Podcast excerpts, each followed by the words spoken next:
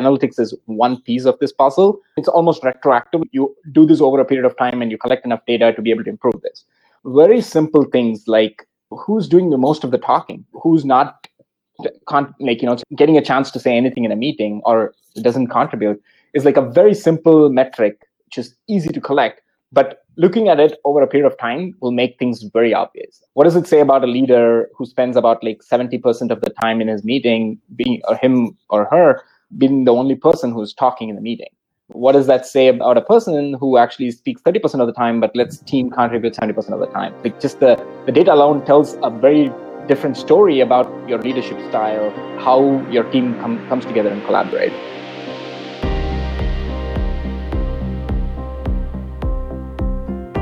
You are listening to the Align Remotely podcast, the show dedicated to helping you lead distributed teams under difficult circumstances. I am the host, Luke Szyrmer, and I've participated in or run distributed teams for almost a decade.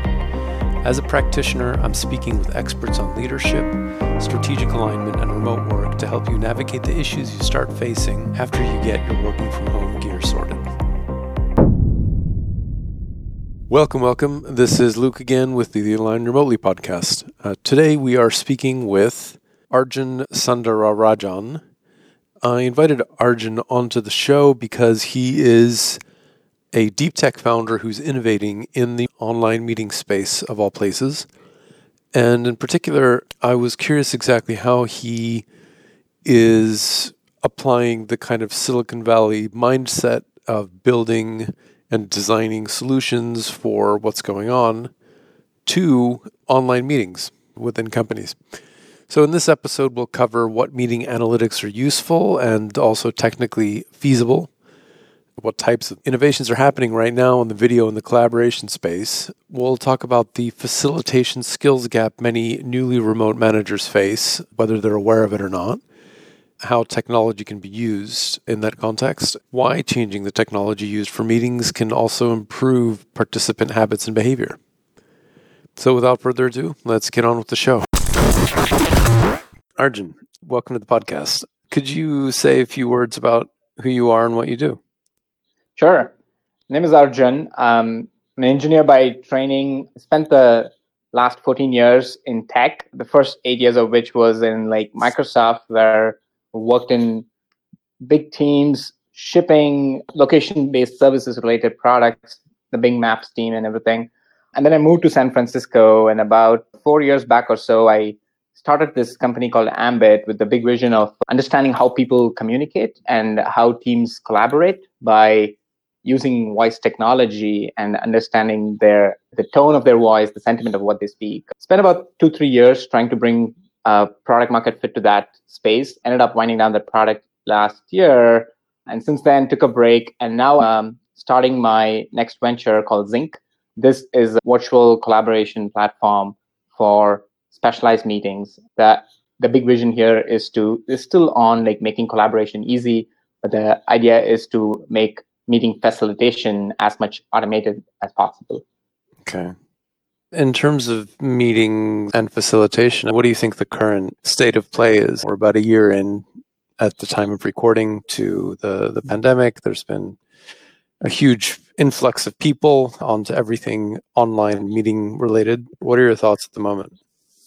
Yeah, for sure. The big trend, as almost everybody would have observed, is that uh, virtual meetings are uh, here to stay in the sense that there is quite a bit of teams and companies that would go back to the actual office spaces, but the movement of remote teams and remote only companies has been tremendous in the last year, and that trend is only going to increase. So, an observation, which probably um, most people find it very obvious, is that the number of people who are going to be completely virtual, like where teams are not going to be co-located, is going to be on an increase. And uh, that opens up like a tremendous set of opportunities as well as like challenges in this space. And this is not a new trend. It was a minority earlier and a growing minority, and now it's becoming mainstream. And so, which means that previously companies that were trying to target this market didn't think that this was a big enough market are now going to be able to take this much more seriously and like solutions are going to like start uh, coming for this space. Another observation is that the current crop of video conferencing solutions have all been built at a time when most meetings were in person and then there was this one person who's just remote somewhere or like a few people who are remote and it's just merging these people from an audio and a video level. But if you like start to think about that like if everybody's going to be virtual and they're all going to see each other through this medium it opens up again like a lot more possibilities of what you can do with this interface like a rich interface that you have between people. And i'm excited for the opportunities in this space and like playing in that space right now. As soon as someone is not in the office or in a remote location it automatically changes the dynamic. How do you get people to feel more connected using technology? Yeah i think this was a trend that was starting to become more and more obvious for people even before the pandemic. When you have multiple people in a meeting having just one or two people remote automatically makes them feel a bit disconnected from the space because you have this really high fidelity experience that's going on between like certain set of people and then there's a couple of other people who are like remote. And so the best practices for teams that actually want to make virtual meetings work was to have everybody be remote in the sense that even if you are in a meeting in the same building, you actually like join the meet meeting through your laptops so that you make everybody feel somewhat included and equal in that space. And I think that's that's more like best practices. The idea of feeling connected is something that's just beyond like your regular meeting, right? The thing that people worry about a lot is, hey, what happens to the casual water cooler discussion or the casual bumping into each other when you are in the hallways and having that conversations how can you solve for those issues or how do you think those things matter? And if it does matter like what, how are things being solved? And there's quite a few solutions being thought out in that space and i don't know exactly which one's a winner here or like whether how much each of these are helping. The results will be apparent in a few months or years or so. But some solutions that exist right now include explicit meetings that are meant for people to connect, like casual pairing of two people for you to have a 10 minute quick conversation. Slack brokers that system and puts two people together to have a conversation. Um, or more office setups where like the, the tandem of the world or there are like quite a few solutions in that, that space where you almost have a virtual office where you move about like a real world. I feel that to be a little bit artificial, but those kind of virtual offices are taking off and people feel good to actually walk around the room, hear other people, spatial audio in terms of like when you move around, you can hear what other people are talking, and then just being able to jump into a conversations. Those systems are starting to come up and are becoming interesting as well. Hmm. So, what about the issue of control in collaborations? What features have you seen where it's possible to not make it just like a webinar system where there's one presenter and everybody just has to listen? Yeah, all meetings are not the same, and there are very distinct purposes to each type of meeting. And even in a single meeting, there could be multiple purpose. But to understand what purpose you want to achieve through like a meeting and like using the right tools or the right interface to enable that would make a lot of difference. An example could be that like if you are coming together for a casual conversation where you are like, like just trying to connect with somebody, the way that you actually design the interface could be very different from say your five people coming to make a call on a decision making meeting where you have to at the end of it decide something needs to happen the way that you design that meeting can be like very different and when i say uh, design everything from how each person's video is presented to what is we are sitting in front of a computer which we are mostly using as like a listening and a video medium but it really can be used as an interactive collaborative space. You can throw in a whiteboard or you can throw in like more interactive activities that inside your space for you to be able to use that to drive at your decision. So if i'm making a decision making meeting like a board where like we're putting stickies make more sense Whereas if I'm doing a casual conversation, like these nice popping activities that like puts like a casual game for me to connect with each other makes a lot more sense. And so the video conferencing solutions or these platforms can evolve knowing what purpose you want to do. A recurring theme, especially amongst facilitators, half a year ago or so was just that the existing technology solutions don't really allow for collaboration, that they're essentially still mirroring top down type structures in a company, or at least one to many communication structures. The net result is that people don't engage in meetings. And right. they, they didn't really before the pandemic, but it just it wasn't as big of an issue because a lot of people were in the office and there were proxy ways of dealing with it. right. But, yeah. but all of a sudden, you've actually got to face the problem. So that's why I'm asking from a technology perspective. Right. And so, as you said, because everybody is virtual and everybody is interfacing through this medium, you can do more things. Like, say, you have this mode where one person is presenting and then there's 15 20 people just listening so you're like going for 10 15 minutes without any conversations what are some uh, issues with this like the person who's presenting doesn't get any feedback on whether somebody is how do they feel about this what they're doing over here. Very basic simple things like having uh, a way for people to for audience who are listening to this presentation to interact and give some feedback on okay this is going well. Even like slight pop-ups that says hey how do you feel about this? And i'm feeling good about it or like i'm understanding what's going on or i'm lost. And for people to give that kind of reaction and for the the person who's presenting to receive that feedback in a way that is not disruptive but in a way that is helping them guide how they would go through their presentation is like a very low hanging fruit and some solutions of these have been thought of even before but with the virtual meeting, you can make it like so much more easy. But now you can amp up that for a, for a bit, right? How can you make that even more obvious? You can, you're sitting in front of a camera. You, we use Snapchat and Instagram where like, you know, everybody's face uh, can be like modified into whatever you want. But the, those kind of technologies are literally what it's saying is I can read your face at the level of granularity of like how much you frown or like whether you understand or whether you're yawning or like all these things and be able to collect that information and present it in a way that is not very intrusive or like disruptive of the meeting but still giving it sub- sufficient feedback for the presenter to adjust how they're doing and, and mm-hmm. then these things become way more important in say a sales call or a call where you're it's like you're you're doing an all hands where there's 200 people and the sentiment is that most people are just shocked at what you just said, you may want to give a pause and like maybe address that a little bit better. How can you leverage this interface to get that feedback? And this is just from a presentation perspective, right? Like just a yeah. one to many situation. Yeah. In person, it's eye contact and, right. and like people's faces, basically. In theory, you have that in this kind of Zoom style Brady Bunch look right. with 25 people. Okay, if it's more than 25, that's too bad. Beyond that, it doesn't scale. Analytics, we talked about the one to many scenario. Right. Are there other kinds of analytics that you think would be helpful for different kinds of meetings, maybe?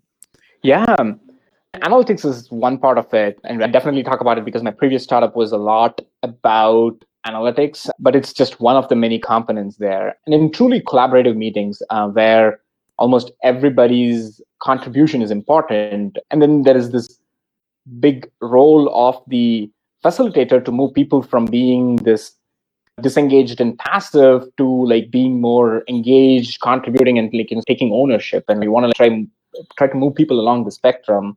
And you can almost think about data that you can collect from a meeting that can be used to improve this. And, and, and again, I mentioned this to say that like analytics is one piece of this puzzle. It's almost retroactive. You do this over a period of time and you collect enough data to be able to improve this. Very simple things like who's doing the most of the talking, who's not can't like you know getting a chance to say anything in a meeting or doesn't contribute is like a very simple metric just easy to collect but looking at it over a period of time will make things very obvious. What does it say about a leader who spends about like 70% of the time in his meeting being or him or her being the only person who's talking in the meeting?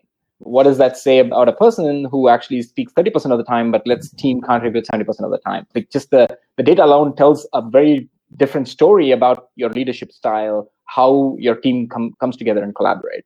And that's just a single metric. You can detect who interrupts. Um, you can detect who is usually the one who's throwing the ball to other people to open up the conversation. What is the sort of the ball movement of these conversations like? Usually, when like when this one person talks, it automatically prompts this other person to talk. Detecting these kind of patterns is just like really simple once you have a stream of audio Um, and this makes it in my in our previous world we were doing this in like real meeting spaces where people come together.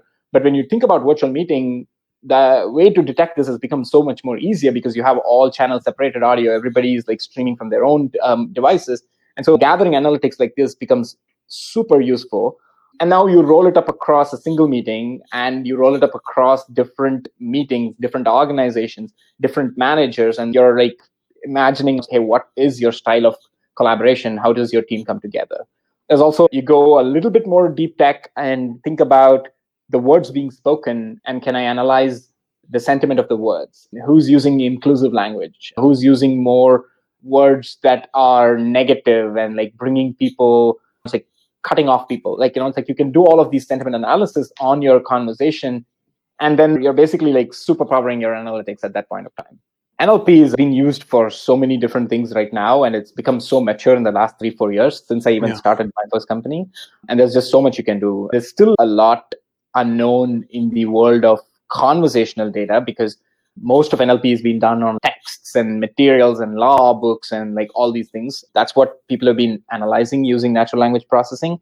Mm. But conversation is a gold mine. Like you can think about like how you can analyze this. The world of Alexa and like Google Homes are starting to like explore this, although for more smaller command like conversations, but real conversations which have like deeper meaning. There's just a, there's just plenty of uh, room to innovate over there. So, what about identifying patterns? You have a lot of data now, so right. how how can you look for patterns in in that data? Data collection and analytics is like one piece of it. What helps is, and this is a problem that like I've faced in the past, is like having context is everything. Just saying that like you spoke forty percent of the time in a meeting is uh, one thing, but being able to say that hey, this was a leadership meeting or like a collaborative meeting and you're the leader, the less you speak, it actually allows. And this is, there are research around this, right? As a leader, the less you speak and you let the team speak a little bit more, it actually encourages everybody to become owners and contributors. Putting that context piece of it and understanding the team dynamics and looking at patterns over that that's how you convert this data into insights. Um, insights are still like just insights. They're not going to help you change behavior. And that's the harder problem of like, how do you take these insights and then like change people's behavior so you get the best outcome for you? But that insights part of it itself is for a lot of people just clicks open and, oh my God, we're doing this. And it helps a lot in making them more open to that behavior change part of it. So yeah, I'd say the patterns is more about this the raw data, taking into account like the context of the meeting and what you want to achieve. Again, what is the purpose of your meeting? And then in terms of patterns visually, can you get things from the video stream? Because the audio, it's I guess it's pretty clear. Yeah. And try to analyze the content of the text. What about on the video side? Yeah, and I've been speaking to a couple of companies in the space uh, who are starting to think about this, and I'm very interested about this area as well is how can you use facial recognition, as I said, facial recognition and detecting emotions in your face, like gestures, to be able to add that to your data stream, right? You can get the idea of how each person is reacting to the situation using their faces and adding that to the data stream. Yeah. There's quite a few that's happening over here. There are like some technical challenges around it and also some big concerns around privacy. Some of the technical challenges I would say is one in just interpretation of this data, right? What is could have a naturally frown face, and you might actually think that I am disapproving of what you're saying, but I really am not, and like those situations will like arise, and unless you have enough data and get like enough maturity about this. It's hard to take subjective interpretations of these facial uh, data, and that's going to happen. And it's also a very technically a resource intensive work how are you going to be able to run this in each person's computer or like your browser if you have to and there's some implementation challenges associated with it as well so what are your thoughts on improving collaboration for people in meetings right collaboration is a big piece there's just so much that happens in the space and i think um, i mentioned about starting to think about specialized tools that actually cater to what you want to do in these different types of meetings tools that automatically enable you to do those things. It's better to do that than stay in this world of like just audio and video and leaving the collaboration still to the facilitators. There's just so much of what facilitators does that can be taken into this. The big thing about that is currently running a good collaborative meeting is almost completely at the mercy of the person who's facilitating that meeting. How do they run their virtual meetings? And it all comes down to how good the facilitator is in those meetings and what kind of preparation that they've made for that meeting. And there is a lot that a, a, facilitator does in a meeting, right? Yeah, you can also have someone just facilitate and not be the the discussion leader and have it slightly more delegated in theory. Going back to what you were saying, it sounds like it's more of a facilitation skills issue in companies than a technology issue in a way. And that's the part that is interesting, right? And that I feel is the opportunity that's clicked right now in that because one way, as you said, is make people better facilitators, right? It's so obvious to upskill them, give them training, give them coaching on how to be good at facilitating a meeting. But that kind of behavior change or that ability to influence other people is actually like a really hard thing as well for some people to learn and pick up, but and it also takes time. And I think that we should continue doing that, like you know, upskilling people to be like good facilitators of meeting. But implementing change happens from changing the environment where these behaviors are happening. If you look at like the productivity or habit space, there's a ton of books that's been written recently as well, which is all working about hey, how do you change your behavior, tiny habits or atomic habits. And one of the big things that comes about in that space is for you to be able to change your behavior, changing the environment is one of the biggest ways in which you can like have an impact. And when I say environment, it can be anything from the culture of the company to the tools that you use. The same Scrum meetings that people were doing for people to come together and have a conversation about what their status is, they got changed into what is called as a stand up meeting, mostly because when you say it's a stand up meeting and people are standing, it automatically forces them to be quick about what they're saying and be precise about the exact thing that they're saying. It's a classic example of what can be done to change the environment that would actually affect the way that people behave in a meeting Mm-hmm. Whereas now you have this golden opportunity to have technology and you can use this to augment reality in ways that you just could not even have thought of before in a real world. Very simple example. If I'm doing my stand up meeting, like just having a circle around my head that just slowly fades away when I've spoken more than 90 seconds, or like a circle around my head that just gives me like a timer. Very easy to like implement in a, in a virtual world, but it nudges people to stay on time, like makes very evident what needs to happen. Several such design examples could be used to change behavior a lot from very simple things like showing indicators of how much each person spoke in a meeting or a brainstorming session, showing how much each person spoke as the size of the person and it just grows and you automatically know that hey why aren't these people contributing and how can you bring those people again mm-hmm. not everything is socially appropriate but you can imagine using these design guidelines and just the technology to change behaviors of people in ways that was not possible before. Yeah, I definitely don't want to be triggering people's Napoleon complex. Mm-hmm. so, yeah, yeah. What about making meetings more intentional? That's something that is difficult, and it's also different now being online. What are your thoughts on how to do that? Since the start of the pandemic, meetings have become the way in which people are able to show that they're productive or that they're there in the meeting. So most people just join a meeting so that they feel like they've done something for the day. Just attending a meeting gives them that thought that they are, but for the most part, they are disengaged in that meeting. And a lot of which has come to this point about casual conversations have all become meetings when you don't even have an idea of why you are setting up this meeting but you just set up a meeting and then once people come in over there you start like figuring out what you want to talk. For the most part you have like material for five minutes. If it's solved you've already booked a 30 minute meeting and so you're just like rambling on about things that you weren't even planning on doing. The purpose of the meeting is unclear. There is obviously several organizations where the culture is force people to if you don't have an agenda, I won't attend your meeting. And that's actually a very strong step that people take towards that direction to say that if you have to have a meeting, you have to make it really intentional. And you tell me exactly what are the agenda items in that meeting and like how we can go about it. And this part of it is where I feel like there could be a lot more made easy for a person who's facilitating the meeting to think about, hey, what is the intention of this meeting?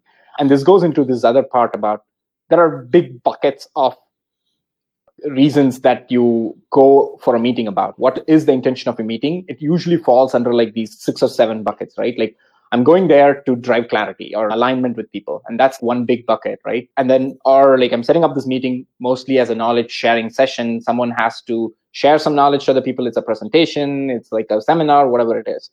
And then there's the third big bucket of I need to do some problem solving. Like I'm stuck and we need to do some problem solving. There's decision making meetings. There is meetings about like connection where people come together to either team building or one-on-ones where the motivation is personal connections and then there's influence style meetings which are like a big different bucket about hey we're doing interviews or sales and we are trying to influence people and so like meetings you know generally fall under these buckets and clearly uh, setting your agenda items to say that this is the goal that we want out of this whether we are making a decision and everything and then using the right tools for those is a great first step towards running more intentional, more purposeful meetings that have the best impact.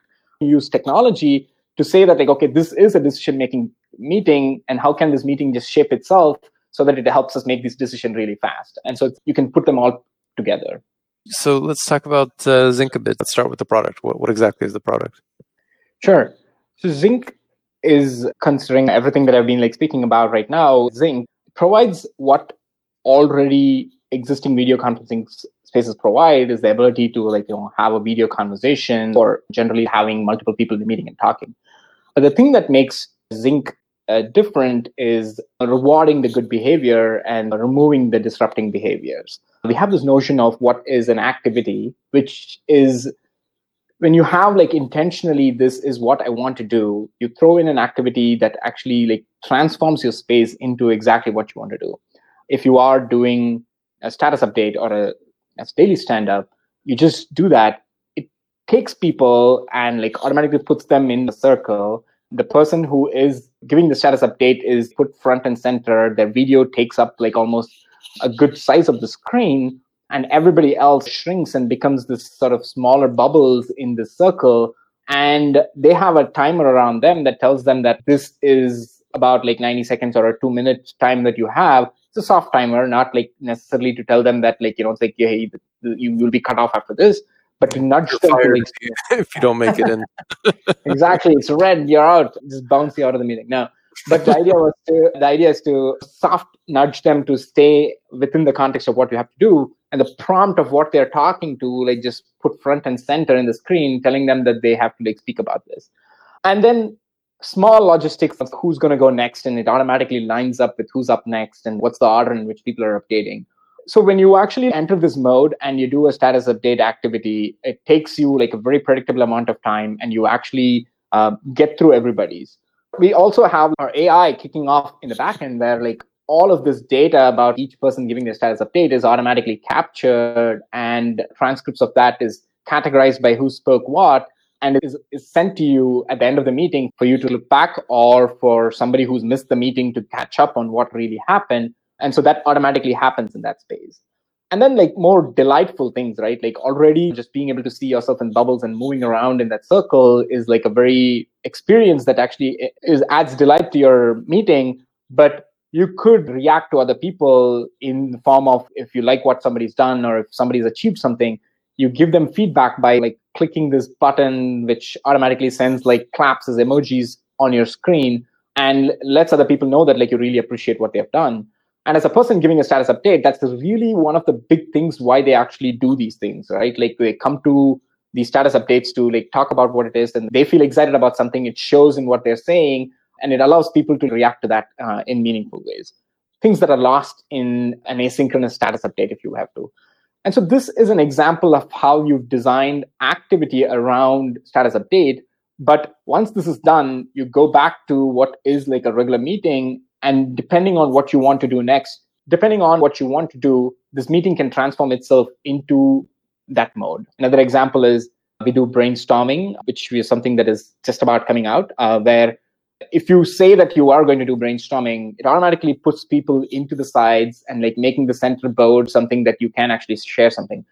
Most of these existing solutions like Mural or Miro provides like a blank canvas for you to do this, but you can do a lot more where like you auto facilitate this. Set a timer for 10 minutes where everybody or like five minutes where everybody like comes up with ideas. They type in as many ideas as possible. It just goes into cards. And then like you come together in the second phase where you start like collaborating on these ideas and adding to what somebody else has already said.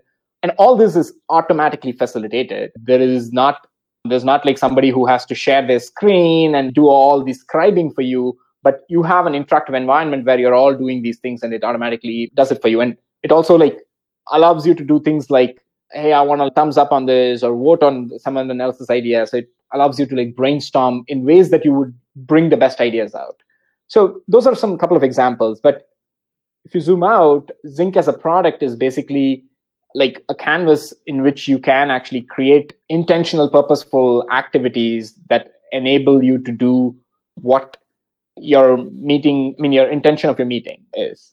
The entire meeting or the series of meetings that you've had is all preserved in a way that we currently don't have, where you have a meeting, that meeting is just gone, and at the most, what you get is a recording of what that meeting was, which is just not possible in any meaningful way.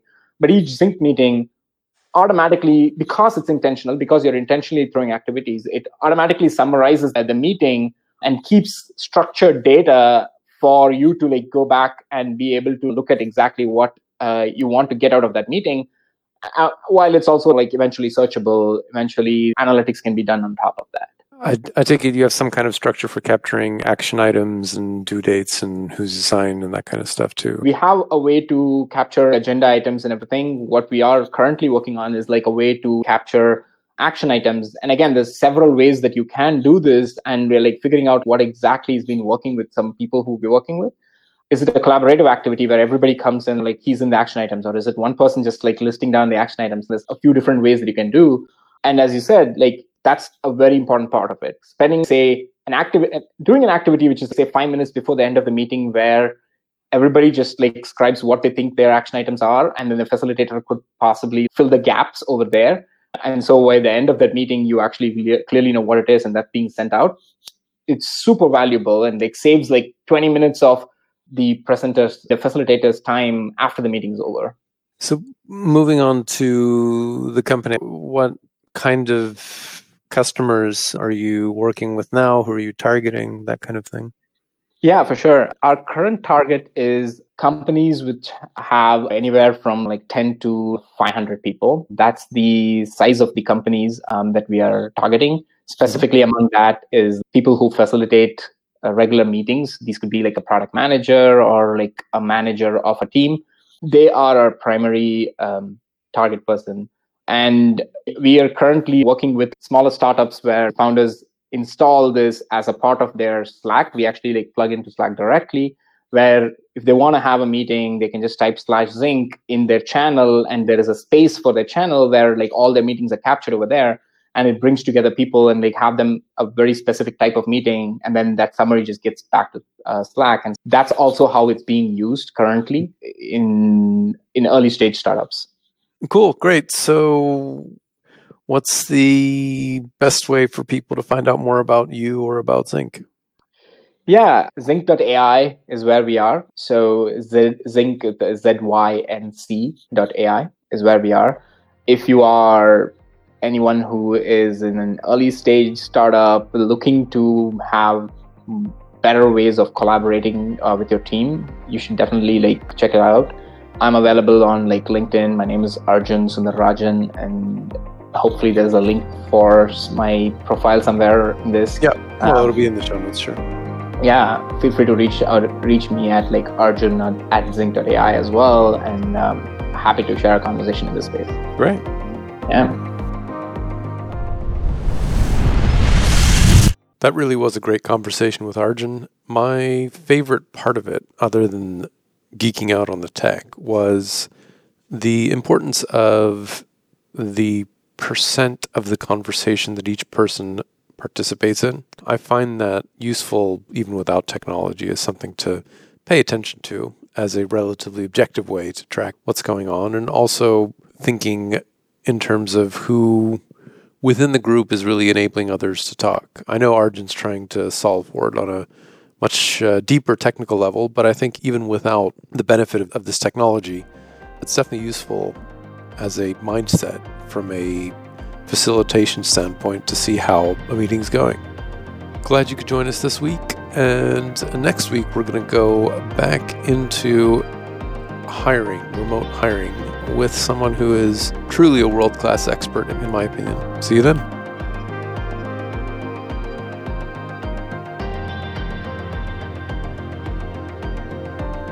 Thanks for listening to this episode of the Align Remotely podcast. If you enjoyed the show, please leave a review on iTunes, Google Podcasts, or wherever you get your podcasts.